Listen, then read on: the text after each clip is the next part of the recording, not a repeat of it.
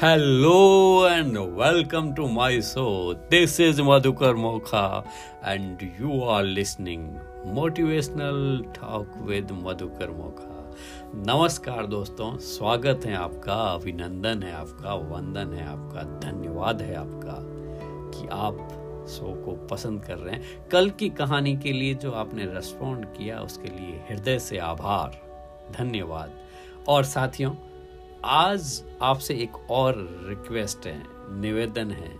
एक कहानी जो मैं सुन रहा था कहीं पे, उसके अंत में एक पहेली के अंदर मैं खुद उलझ गया। मेरी मदद करेंगे क्या?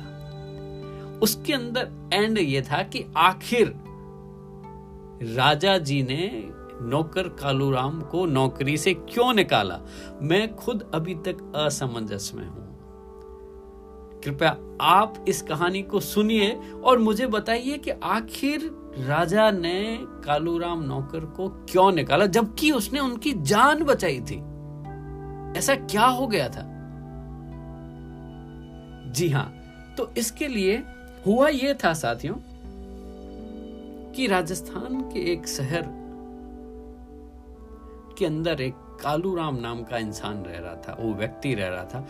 और उस व्यक्ति के साथ क्या था कि उसको जो भी सपना आता था, खासकर नकारात्मक सपना नेगेटिव ड्रीम्स वह सच हो जाता था।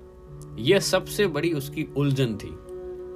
तो जैसे उदाहरण के लिए, क्या हुआ? एक बार उसे सपना आया कि फलाने के घर में शादी हो रही है और रात को डाकू आएँगे लूट मार करके ले जाएँगे। उसने पहले बता दिया और वास्तव में यही हुआ।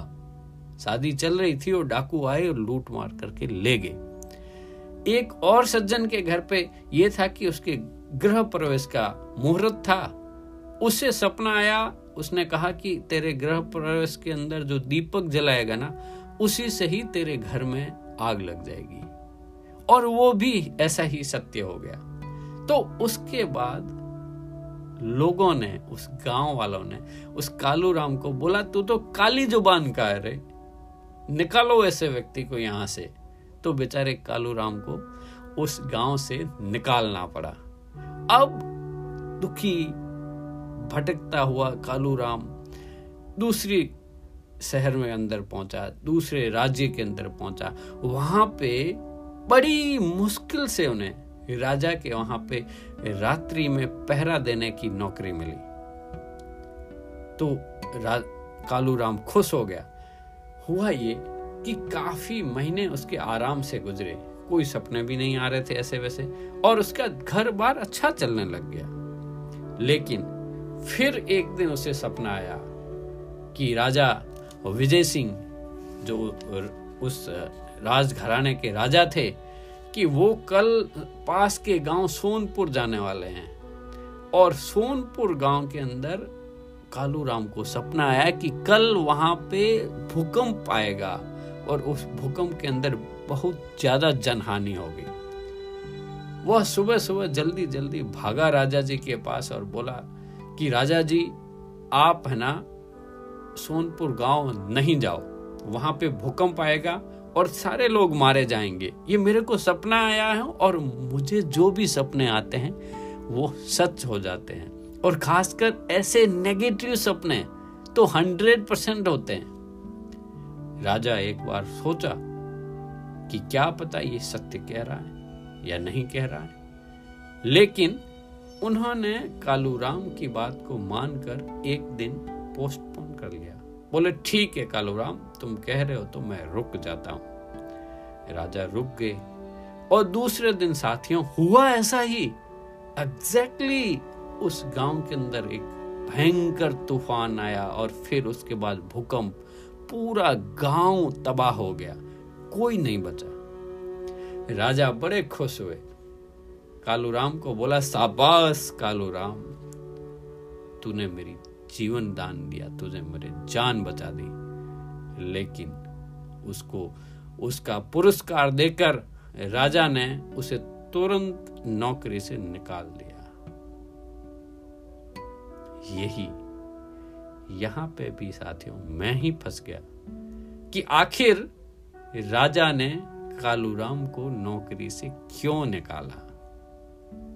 इसका उत्तर आप मुझे मैसेज कर सकते हैं या वॉइस मैसेज कर सकते हैं एंकर पे, वो ज़रूर बताएँ, ताकि हम इस कहानी के सार को समझ सकें, जाग सकें, जान सकें।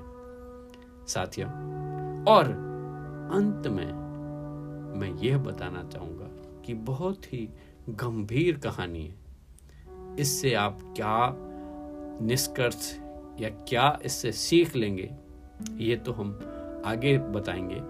लेकिन बात यह होगी कि इसका समझ आने के बाद जागृति मैं यही बता रहा हूँ कि इंसान जब जागृत अवस्था में आएगा ना, तब होश पूर्वक काम करेगा।